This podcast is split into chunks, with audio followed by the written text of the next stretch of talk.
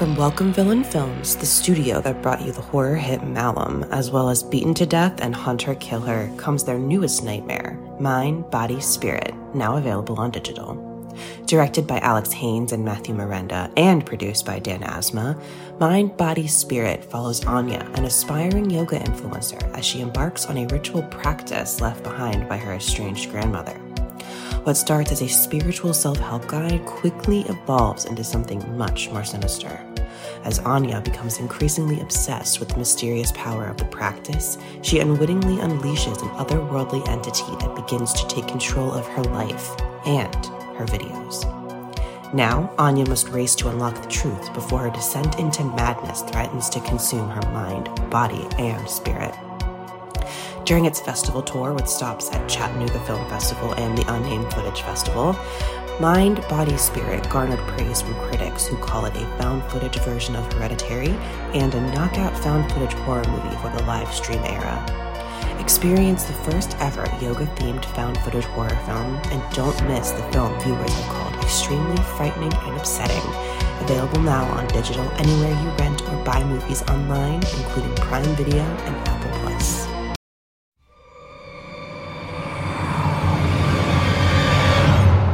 I'm Mick Garris. Welcome once again to the fun size episode of Postmortem AMA, where you can ask me anything.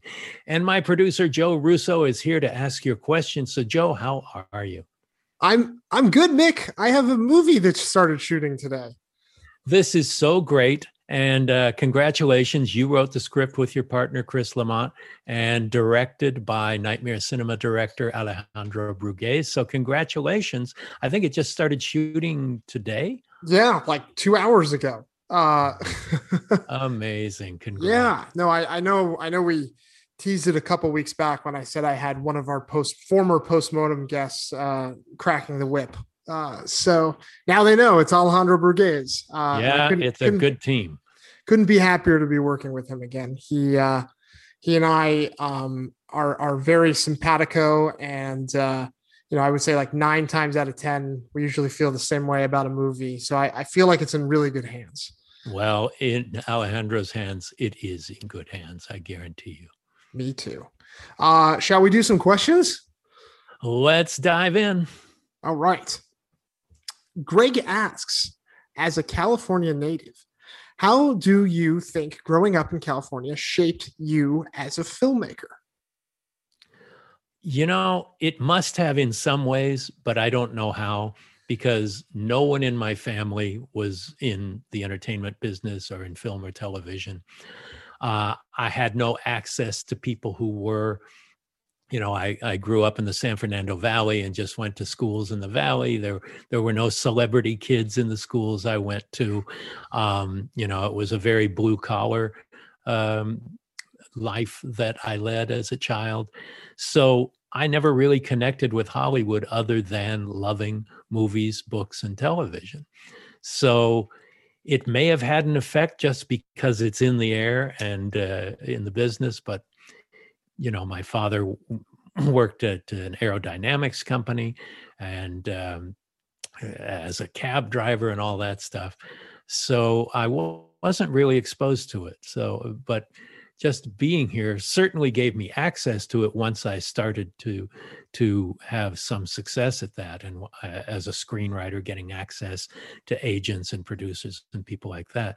Um, that would have been more difficult had I bro- grown up in Boise or something. Do you think, though, uh, the actually living in California has shaped maybe your perspective on stories and the type of storytelling, maybe socio-politically, anything, anything like that? Though I think I think maybe that's what Greg was maybe reaching at more so than access. Well, it it did in the stories I've told as I got into the industry. Um, it definitely affected that. My books, I kind of own the subgenre of Hollywood horror, you know, sure. movie, uh, horror stories that are based within the Hollywood community and and people within it and the monstrous things they're capable of doing.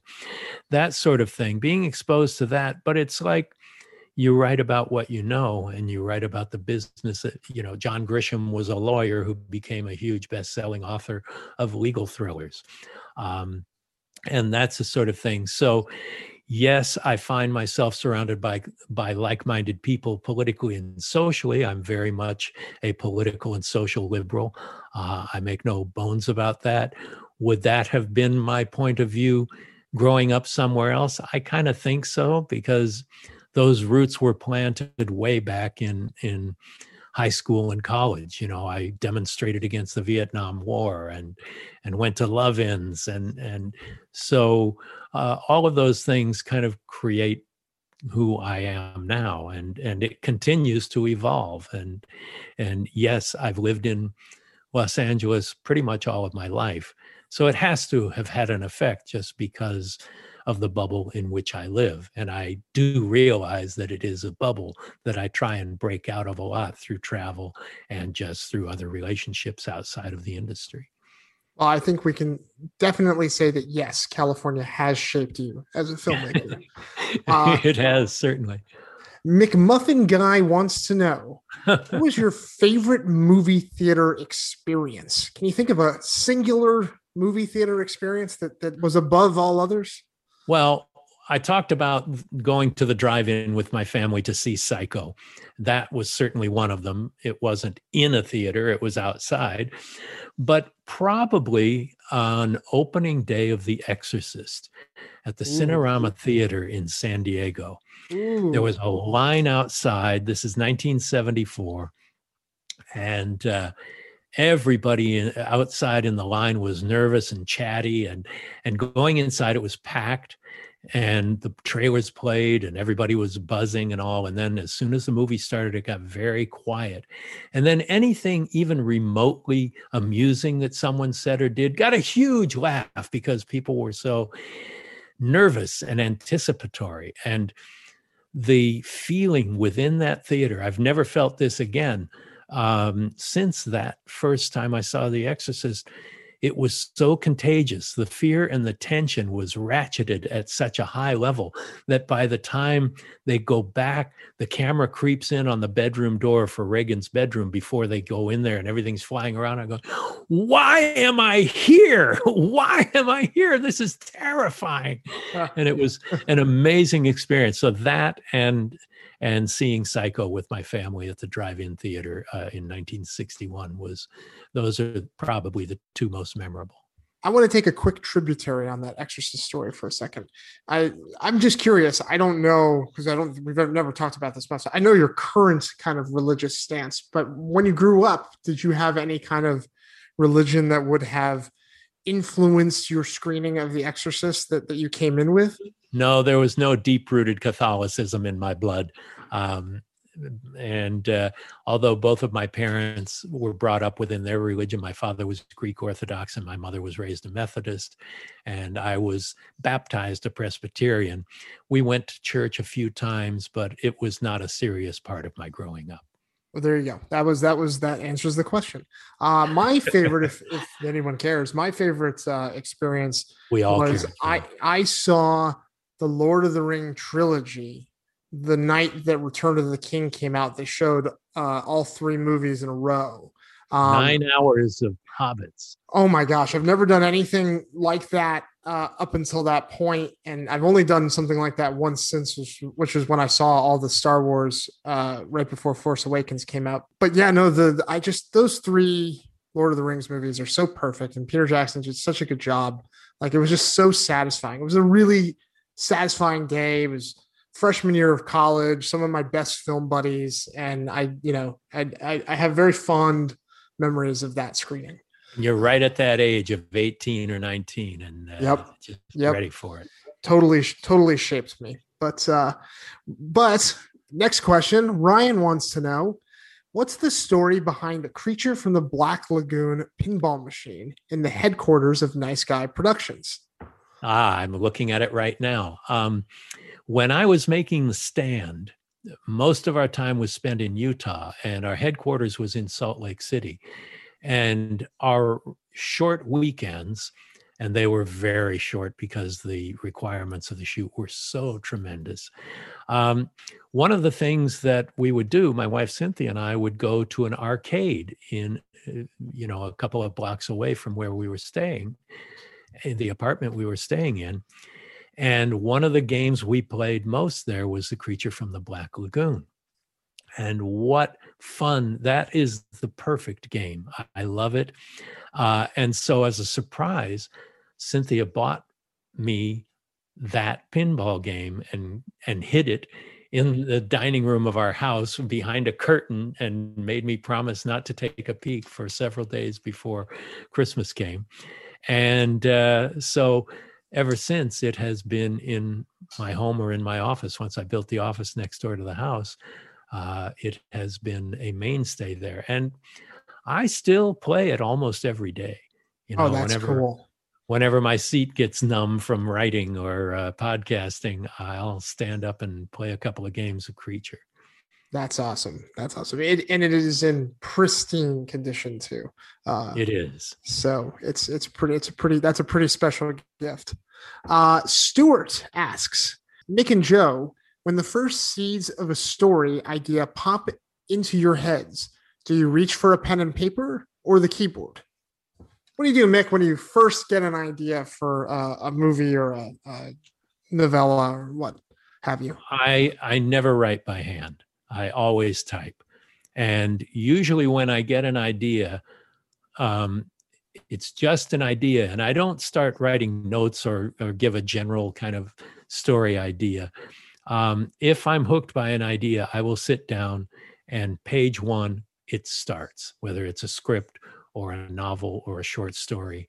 Um, I just sit down and write it from beginning to end that type it from beginning to end. Right, right, not handwrite it. Yes. Yeah. I I you know it's funny. I'm I'm of I'm of an interesting mindset with ideas, you know, when they're in their nascent stage. I don't write them down. I don't write them down because I feel like if they can stay with me for like a week, two weeks, three weeks, then they're probably an idea that's worth having. Uh, sometimes ideas I feel like they're fleeting, they come and go. It's like, oh, that's interesting, and then it kind of fades away because it's not really something you're terribly excited about.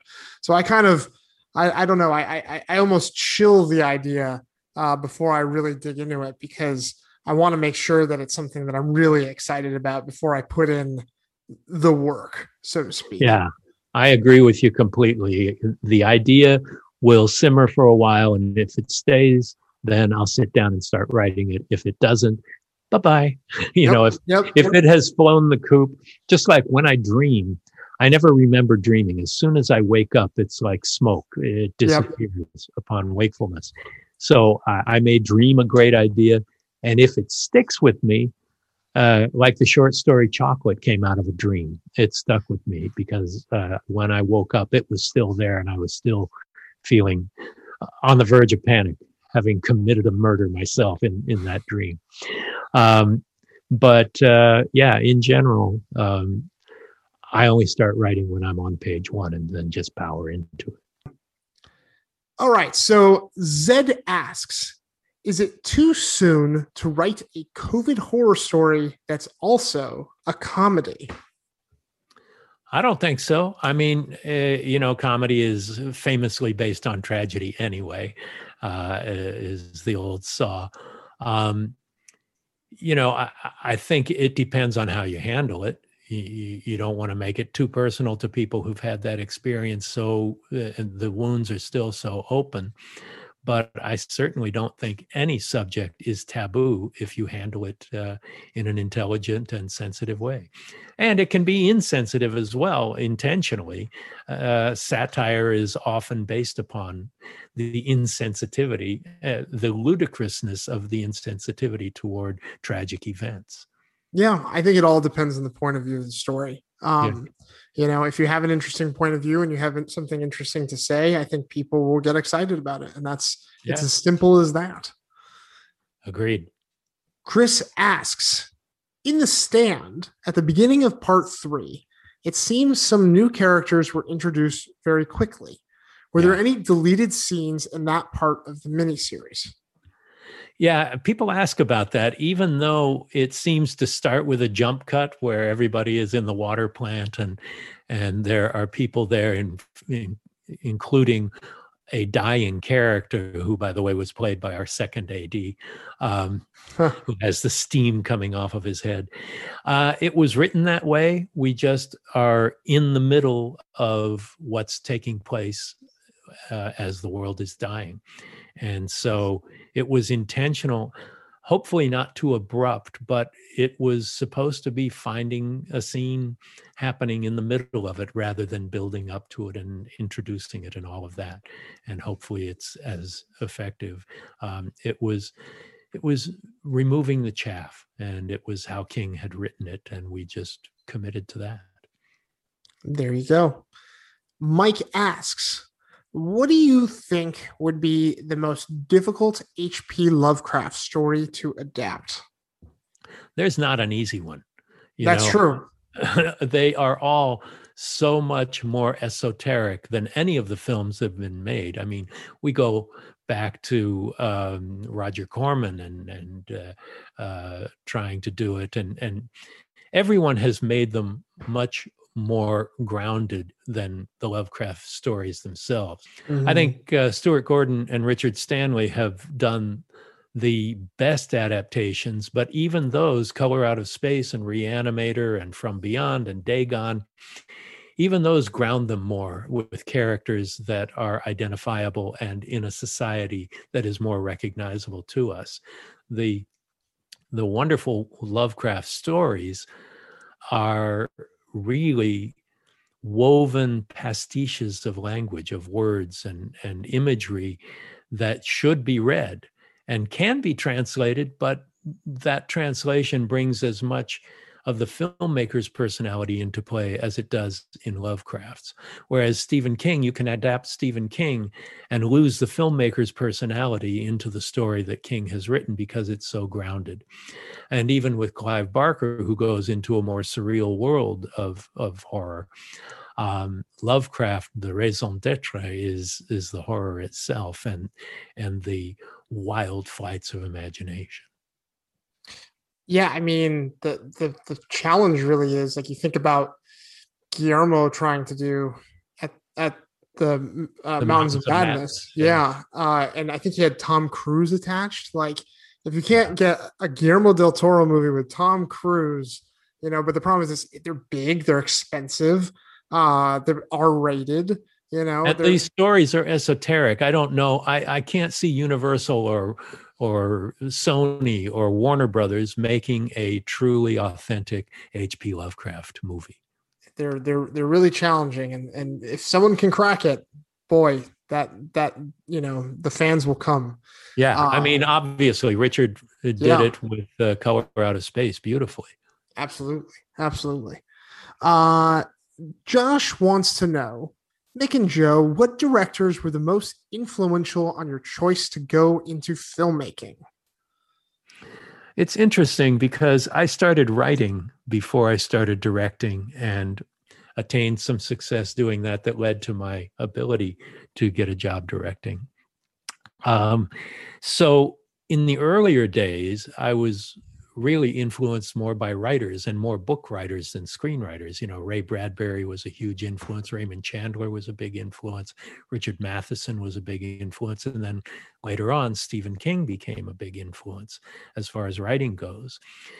But by the time I was screenwriting and thinking about the possibility of directing, there were the De Palmas and the Steven Spielbergs and the George Lucases. That's that's when I came of age um, and so they were huge influences. And other than De Palma, I was so lucky to be able to, well, I was a receptionist for George Lucas and Star Wars, but to actually write and direct for and with Steven Spielberg.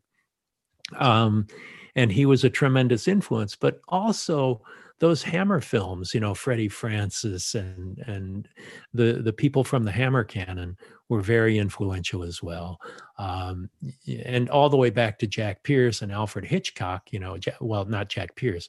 Jack Pierce was the makeup artist who created all the wonderful Universal horrors. Right. But um, but uh, you know, directors um, like James Whale. You know, the Frankenstein movies that James Whale directed are mm-hmm. as good mm-hmm. as it gets, mm-hmm. and there are elements of of that filmmaking that can still seem contemporary today, and they laid the groundwork for what horror has cinematic horror has become over the years. So those were my biggest influences, and then later on, learning about David Cronenberg and and uh, uh, John Dahl and people who do just really interesting, idiosyncratic, personal films. I, um, for me, I mean, as a kid, you know, I was a Spielberg kid growing up through and through. Uh, yeah. all all of the movies that he directed and all the ones that he produced, you know. Um, so so I would say early on, certainly he lured me into the magic of cinema. But I mean, you know, as I as I grew up, obviously I, I started watching more and more and more. But I think the for me, the one that the movie that like flipped the switch, which was oddly right before that Lord of the Rings screening, was seeing uh Kill Bill during college. Um, oh wow! That, that movie, I just the the rules that Quentin broke with that that movie, uh, I think made me realize just how much of a heavy hand can be behind the camera um and yeah. and and that and that just that kind of that turned the light on for me. Uh so i'll i'll i'll, I'll say quentin tarantino. Yeah well those the great thing about being a creator is that you're constantly being exposed to new voices in filmmaking in in writing in all these different uh, all the arts. And yeah quentin is definitely an inspiration. Guillermo is an inspiration. Clive yep. barker is an inspiration. And and, you know, the Coen brothers are an inspiration. I, I learn something from the people I admire all the time. And uh, I always hope to be in a state of evolution for the rest of my life. I, I agree. That's why we're always constantly, you know, I think Guillermo said it at a, uh, he didn't say it on our podcast. I wish he had, but he said it at a, uh, a speech that he gave at the Academy. Um, and he basically said going to the cinema is like going to church you know, yeah. we go every week uh, hoping to hear something that inspires us. We go to, we go to find a movie every week. We sit through a movie hoping to find that one that really you know resonates. And and I think you know if you if you want to continue to get better, like you said, you have to keep watching and keep getting inspired. Um, you either love movies or you don't, and a lot of people run out of love for for movies. Their their passion ebbs, and yeah, yeah. I mean, Kevin Smith. Kevin Smith talked about that on the podcast last week. Uh, yeah, yeah, and I, I thought that was a really great point. Was he he brought up the fact that you love movies, he loves movies, and that's something that's kept both of your careers going for as long as they have been. Um, yeah, a lot of people blame the movies for losing their enthusiasm, and you know, movies evolve. They're always going to be changing, and yeah, a lot of them suck, and a lot of them are great. Yep. Uh, but you you maintain that passion. And that was something I heard Joe Dante say years ago. Was uh, you know somebody was complaining about how how bad movies had gotten, and and he said, well, you either love movies or you don't, and and that always stuck with me. Yeah, he's right. Joe's a smart guy. Uh, Dead Ringer asks if you could make a movie with anyone in film history, who would you choose and why? I wonder if that's meant as a filmmaker or an actor or what. you know, I wondered that too. I, I, I mean, let's let's say both, one or the other. I would love to work with David Cronenberg. I've had him work for me as an actor a couple of times. Um, I'd love to work with Alfred Hitchcock. Writing for Alfred Hitchcock would have been amazing. Yeah. You know, uh, directing Cary Grant or Jimmy Stewart, oh, two, yeah. two of the greatest actors in American cinema history. But I'm also lucky enough that I've gotten to work with so many of the people who have inspired me. So, um, you know, I, I'm better at appreciating what I've been able to do than grieving what I wasn't. I think uh, that's an interesting transition into our final question for the day. Oh boy. Yeah. Mitchell asks, which unmade screenplay of yours do you feel is the biggest missed opportunity? Well, all of them, of course. of course, yes, of course, of course. But, but is there is there one that stands head head and shoulders above that you wish well would have gotten made? There are a couple of different points of view. There was an assignment. I adapted Stephen King and Peter Straub's uh, The Talisman into a four hour miniseries that I was going to direct that Spielberg wow. was producing. Yeah. And it's one of my favorite things I've ever written. It came out great. Everybody loved it, but it was for ABC at a time when they they were in the bottom of the rating cellar and there's just no way they could have afforded to make it. And they keep trying to make it as movies and now it's going to be a tv series for hbo or something i don't know but that was something i wished i could have done. I was so happy with that script and everyone involved with it was but abc just said you know with stephen king peter straub steven spielberg and and you to a much lesser extent um, we just can't even afford the above the line. Yeah. So that was one and you never give up because one that I wrote 30 years ago I, that I think, you know, it was the best idea for a screenplay, an original screenplay I'd ever had. I just recently completely revamped it and rewrote it. And I just optioned it to a, a film production company. And we are moving forward with, uh, with taking that to, to the world of feature films. So that is called Jimmy Miracle and uh, it was something that I never forgot. And For a while, I thought, you know, if I can't do it as a movie, maybe I'll write it as a novel. But um, I came up with some ideas to make it much more contemporary, although it takes place in 1936. And Jimmy lives. So we'll yeah, I mean, happens. I mean, it's it's a testament to writing things on spec because you yep. you a good spec will never die. An assignment can die right? Yeah. An assignment oh, can get caught in development hell and die. Yeah, uh, but but a good a good spec uh, can can live forever. So uh, and that that I think is a Jimmy miracle. Um, so uh, so Mick, thank you for another wonderful AMA, and thanks to our fans for all these great questions. Thank you, producer Joe, and our fans can ask the questions by going to Mick Garris PM on Twitter and Instagram, or sending me the questions at Joe Russo tweets or Joe Russo Graham on Instagram. All right. Thanks, Joe. And we'll see you next time. Thank you, Mick.